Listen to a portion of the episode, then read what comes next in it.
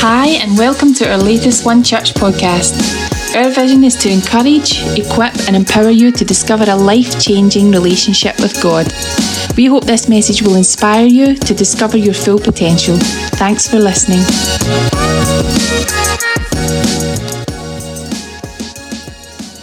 What a beautiful day it is, isn't it? Gorgeous. Superb. I, I was getting ready for this morning, and, and a wee thought kind of entered my head. You should put some shorts on, mate. And then the, the, the counter thought was, You're the preacher, you can't wear shorts. I don't know where that came from. I don't know if that's like an overly traditional upbringing. I think the preacher can't wear shorts. And then I come to church and I see all the guys, you know, the guys with proper spiritual stature. We're talking the Richards and the Andys and the Lewises. They've all got shorts on, you know. So I, I think I called that one wrong. So next time I'm speaking and it's a nice day, shorts are on, right? Okay? But it's, good to see you all. Um, we're going to go into the Bible at Luke 10. If you've got it with you, um, you can, if you've got your Bibles with you, you can look it up there or if it's on your phone. Luke 10, verses 38 to 42. And Daniel's going to put it up on the screen as well. But let's, let's read it.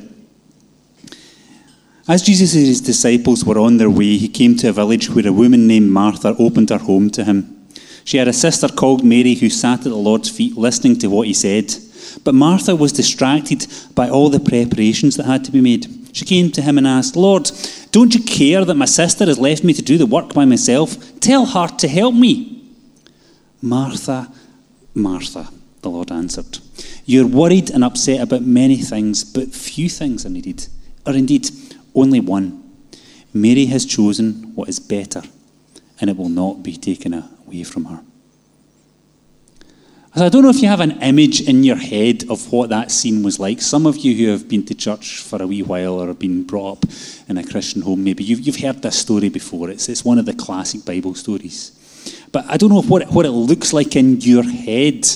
You know, um, some of us have been brought up maybe in a very kind of traditional church background, and we have an image of what that looks like. We've maybe seen religious art. You know, if you've been brought up, like I said, in a traditional church, you'll have seen maybe kind of art from the 18th, 19th, 17th, 15th centuries. You know, you'll, you'll be familiar with these sort of depictions of that sort of scene. I, I, I typed into um, Google um, at the house of Mary and Martha, and I got an image up. And there, there, there you go, there's an image of that. That's, that's, now I need to check my notes here. That is by Bruegels and Rubens. You know, proper Renaissance art. You didn't expect to come to um, church in Coatbridge and get Renaissance art flung at you, but there you go. Um, and that's an image of the story that we just read. Now, I think for, you know, at the time, I don't know, that it was 16th century, that was painted. That's probably a, a, a, nice depiction. People could relate to that. But now I look at that and I just see distance because I, that, those are people that I don't necessarily recognise. It's everyone's kind of got slightly odd looks on their faces and you know, the, the clothes are, are, very different to what we, we had today and the kind of oddly staged. You know, it kind of puts a distance between us. And, and something I noticed, I don't know if you can see, there's a monkey there. Can you see the monkey right at the front there? There's a wee monkey. I, I don't know what's going on there. I mean, I'm no expert in, in biblical history or anything like that, but I'm fairly sure there wasn't a monkey. That monkey's, I, I, don't, I don't know what it's doing. It's, you, you probably can't see this, but it's actually got a, a, ball of twine tied to it, and it looks like it's eating some tangerines. I, I'm fairly convinced that was not there at the time. There was no monkey eating tangerines in the house of, of Mary and Martha. But you know what? That, that's an image, you know, kind of the religious art image. And sometimes, sometimes it might be helpful to us. You know, I, am no art expert, but sometimes I, I think it takes um, that story and puts a barrier between us because we, we can't envisage it properly. What, what this was, was Jesus hanging out with his friends. He was round at a friend's house for something to eat. Jesus was pretty close to Mary and Martha. You'll see that later in the Bible. He actually goes round when their brother dies to comfort them and to, well, more than that. He, um, read that story, you'll see that there's something miraculous on the go there. But Jesus was, was close to these people, he cared about them a lot. And, and it might help us to imagine to get a grip on this story, to imagine what that would be like um, to be there. You know, I don't think it was like that kind of slightly odd 16th century um, picture that we just looked at. But if it happened today, what would it be like? Remember, what the Bible is recording is the ordinary life of an extraordinary man. So I, I know the real life would the real life event when it actually happened would be different. But if we imagine what it'd be like today, then maybe that helps us get inside the story and understand what it was like. And don't misunderstand me, I'm not trying to kind of rewrite the Bible here. I'm just helping, trying to help bring it closer for us to understand it. So if, if, imagine if you or I were the hosts of this event. I think we would just be like Martha. You know, you've got Jesus and at least 12 other people in your house. That's a lot of people to cater for. You know, I, I remember at Christmas, we were um, Christmas dinner was at our house this year, and um, Diane was going to do it. Diane, my missus, was going to do it, and she didn't feel that well. She was unwell, so I had to step into the breach, um, and, and I had my dad as a helper, and I had only five people to cater for. But that was a big ask for me. I was I was shaking, and I did it, and at the end, I felt like a cooking legend. Absolutely.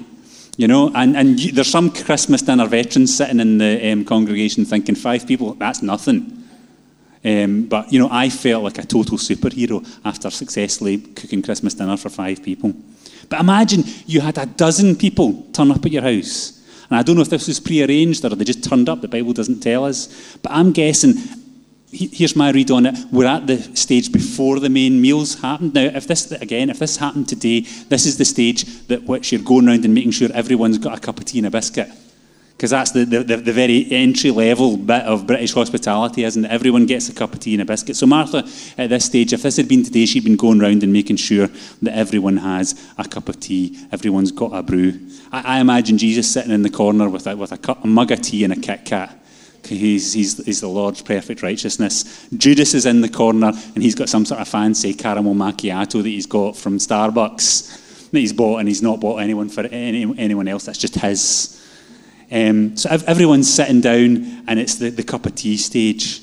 And, and the chat is going, and Jesus is talking about the things of God, and Mary's there, and she's sitting in a beanbag in the middle of the room, just surrounded by everything. And the, the, the, Jesus is just, you know, what would it be like to be in that room with him? The chat he was given, the, the wisdom he was sharing, you know, it must have been electric.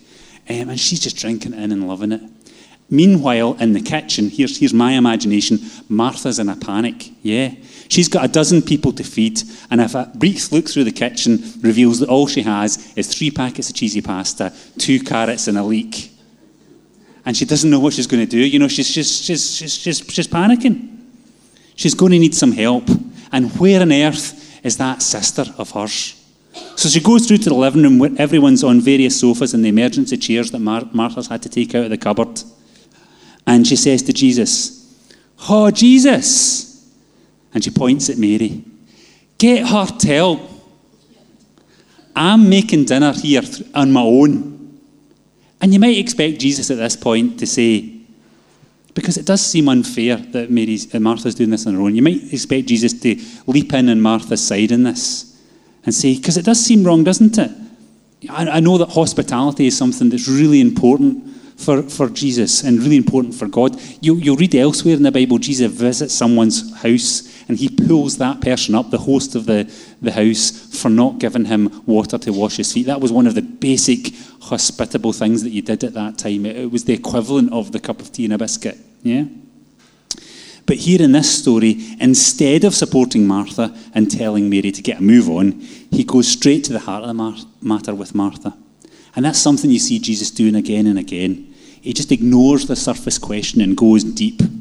It's like he sees deeper what's going on with Martha. He sees what's beyond the words, and he's, he's got the courage to go there. I think very few, people have that skill. I'm, not sure I have it. Be able to see what's lying behind what people are saying and having the courage to go there. Right, I'm, I'm going to I'm going to leap on that. I'm going to go that, and he does that with him. You see, in fact, you see it in Jesus' life tons of times. A rich young ruler comes to him with a question, and he knows what's behind that question, and he, he goes right deep there. That's who he is. He's willing to go right to the heart of the matter, right to our hearts. And, and here's what Jesus says. We read it a minute ago. Martha, Martha, the Lord answered, You are worried and upset about many things, but few things are needed, or indeed only one. Mary has chosen what is better, and it will not be taken away from her. Look at what he says to Martha. You are worried and upset about many things. Getting straight to the point, not agreeing with her that Mary needs to get a move on. Who here's worried and upset about many things? You don't need to put up your hands. I'm willing to bet most of us are worried and upset about something. Now, that's not to say that there's not lots of people that are living in the glory of God, that God's blessing is on, that are having, you know, real victory in their lives. But for most of us, even if that's the case, we're worried and upset about some things as well, aren't we? We're worried and upset about some things. A friend of mine used to talk about worry horses. Worry horses. This is the idea that in our lives we all have like a pack of worries running like it's a race, like at Hamilton Racecourse, you know? Get a, a field of horses, each of them bearing one of our worries. And sometimes one of them drops out and is replaced by another one. Some of them, one completes the race and that's it, done. And sometimes there's one and it's, it's the leader. It's out ahead. It is the chief worry horse. And we can't take our eyes off that one. I, I bet a lot of us have worry horses running at the time. And the deal is that most of us have to deal with anxiety. You know, anxiety is often kind of thought of as a modern disease. I'm not so sure. Jesus wouldn't have to deal with the fact that Martha was worried and upset about lots of things if anxiety was a modern disease. Jesus addresses it right here. And he has to he has to kind of confront Martha about it. I mean, I'm sure he did this with a smile on his face. He knew Martha and Mary well. I'm sure um, he did this um, in a very gracious way, but he had to challenge her with the fact that she was anxious, and not only that she was anxious, but she was probably anxious and didn't need to be. I don't know how you cope with anxiety. I mean, it depends on your circumstances, I guess, and it depends how severe your anxiousness is. Sometimes I get anxious, and because I'm a super introvert, I just want to kind of curl up in my house and not see anyone for a while. The, the, the other thing I do, and I don't know if this is what you do, is if I'm getting anxious, if I'm getting stressed, I try to tackle my anxiety by working at it. And that, that's not necessarily a bad thing, but there, there's flaws to that a wee bit as well. I'm, I'm a bit of a fan of to do lists, you know, getting things done. On a Thursday, I, have got the, the privilege of working from home, and one of the first things I do on a Thursday is I, I wake up and I, I get my to do list. Anyone else here like to do lists? Yeah? Gail Mossy, I'm looking at you. You like to be organised. But you've got lots of to do lists, even if they're just up here. My son, not so much a fan of to do lists. Is that right, Daniel? No, yeah, he's, he's nodding at me. You know, everyone's got their own thing. But to do lists. And, and what we do is we put all our concerns and all our things we have to do on our to do list. Martha had a pile of things that she was worried about. Not just one, Jesus says, but many. She had a to do list with lots of things on it. Probably right at the top how am I going to feed all these people? A pile of concerns a pile of worry horses, a list that she thought was perhaps going to sort it. And here we come really to the point of what we're talking about today. All these things that she was worried about, all these things on her list, what was Jesus' attitude to them? What did Jesus actually say? Did he say, Martha, well done for being so concerned about our comfort, I really appreciate it? Or did he say, Martha, I can see you're really well organised, no one here is putting as much effort in as you. Great job. Did he say, Martha, you more than anything, anyone, are putting in the sort of effort that I require from my followers. You know that what I value above anything is hard work. Good job. No, he didn't say any of that. He said, Martha, you're worried about many things when you really only need to do one thing. Martha, your to do list needs to have only one thing on it. One thing. Mary gets it, and I'm not going to tell her off because she is right. She's right. The first thing you need, the answer to your anxiety, is to spend time with me. Kenny got it spot on a few weeks ago. He was talking about first responders. He was kind of preaching this message already. I, was so pleased. Our first response in any circumstance should be to go to him. Martha was distracted and worried and distracted from the very thing that was actually the answer to our worries. You know, we talk, I talk about coming to Jesus with our problems, about putting him first, but how often is he actually, in truth, pretty far down the list? How often do we secretly believe that the answer to our problems is to work harder and worry a wee bit more? Anyone do that? I do that. I mean, please don't, don't misunderstand me. I don't want you to get the wrong end of the stick. I'm not talking about being lazy. There's always work to do. I'm not saying that we should be lazy or work shy. There will always be tasks to do. There will always be work, and God's got work for you. God is not telling you not to lift a finger. I'm saying that in the world of things to do, places to be, stress to manage, a relationship with God should be the first thing on our to do list. It's the first thing we attend to, just like Mary and not like Martha sitting with Jesus was way down on Martha's to do list. She might get there eventually, but she was not prioritising that, and it should have been right at the top. Mary knew, in fact, that being with Jesus was more critical than making sure everyone had a biscuit. And Jesus knew that Martha needed to understand that. Listen to this. This is Jesus preaching in the book of Matthew, chapter 6. So do not worry, saying, What shall we eat? What shall we drink? What shall we wear? For the pagans run after all these things, and your heavenly Father knows that you need them. But seek first his kingdom and his righteousness, and all these things will be given to you as well.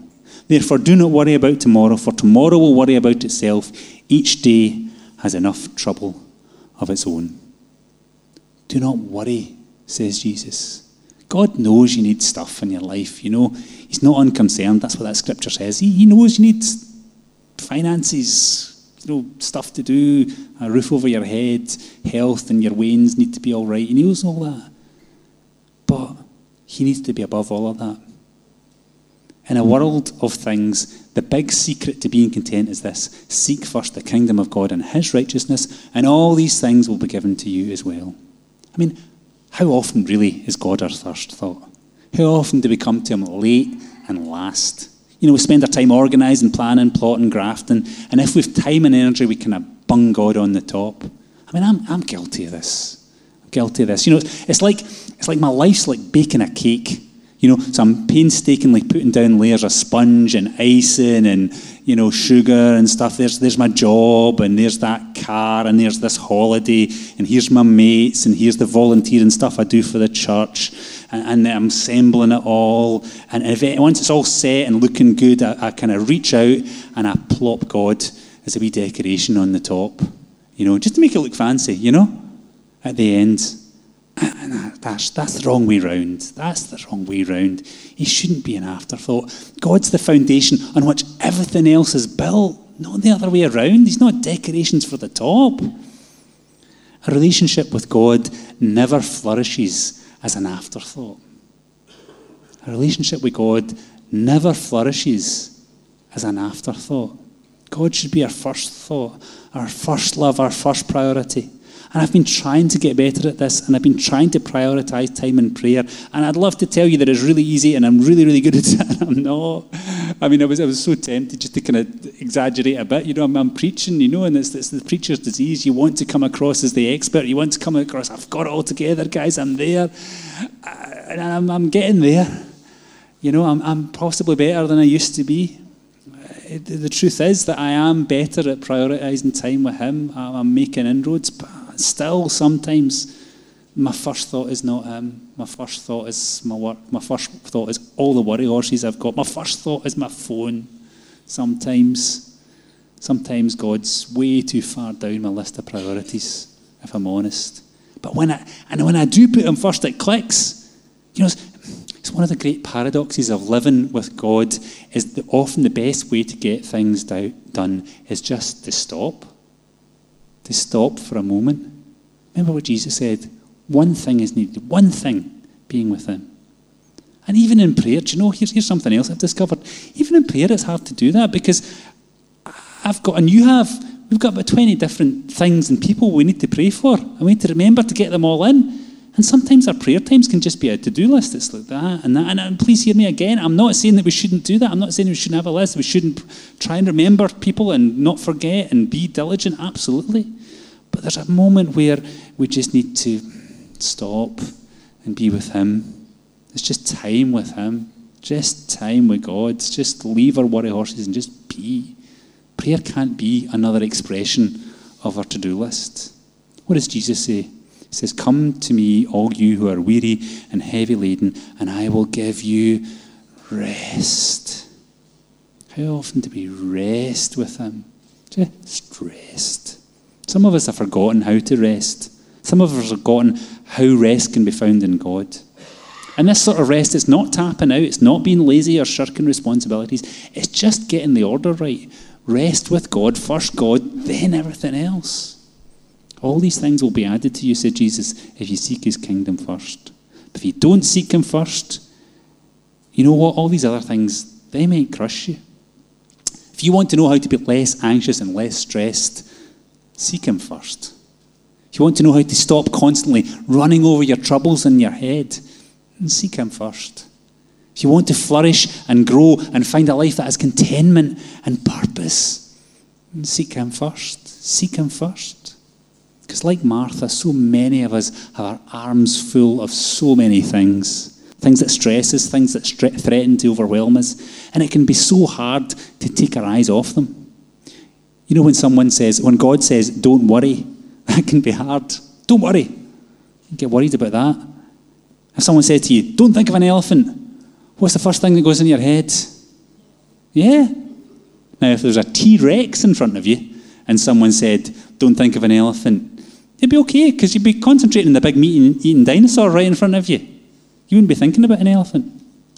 The point of that is, if we've got something else to focus our, our thoughts on, something else to take our, our mind off our worries, if our first thoughts are on Him and not them, then we'll succeed. This is how we're designed to work. The human machine does not function without God in the driving seat. And we're all nervous passengers looking to get back control of the steering wheel and drive our own car, aren't we? We're going to finish soon, and, and Andy, if, you, if you're available, we could maybe just sing one more song before we close. But, but why don't we take a moment to think about what all of this just means for us? You know, like, like Martha, are we, are we worried and distracted about lots of things? I bet we are. Just take a moment. What, what things might those be? What things have you gathered up in your arms that you're holding on to really, really tightly and you need to lay them down? You know, we, we live in a world of things, a world of distraction. What would it mean if we left all those things on the ground and settled not on many things, but one thing? Because according to Jesus, that's all we need. One thing. Not many things. One thing. One thing, just Him. What would it mean for you right here now to make Him the centre of everything? How, how would your time look different? How would your everyday life look different?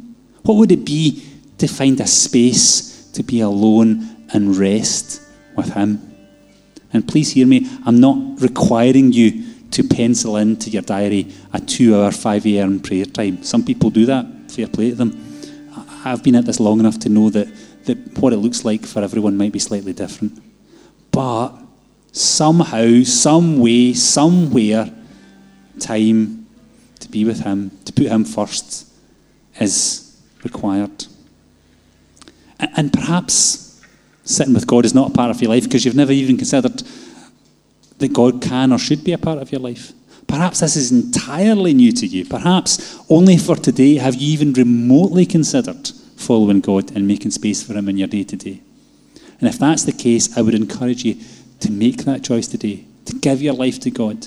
And we're going to give you a chance to pray and set a seal on that in a minute. But, but as we close this morning, amongst all the things that life has to offer, there is one thing that should be above all of them a time with God, a moment with God, one thing that puts all the other things into their proper place. It's the one thing that makes the other things work. One thing is required, only one thing. So let's set our minds and our will on that one thing. And if we do, our lives will flourish and be full of purpose and meaning and blessing.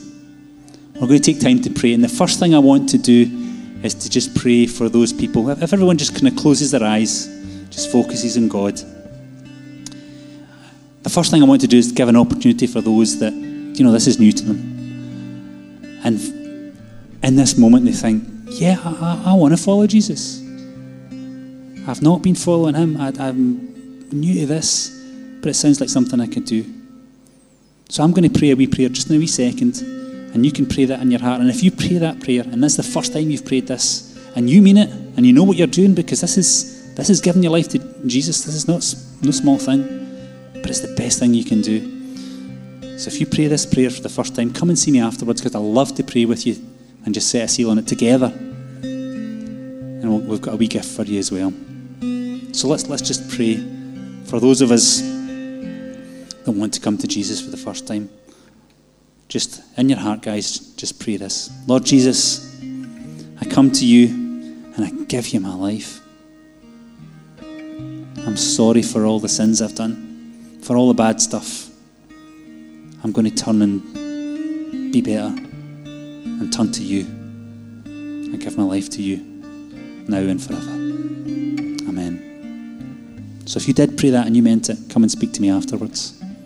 But for everyone else, I'm guessing there's a lot of people here who settled that particular issue a long time ago. But all of us, we, we, we become unfocused.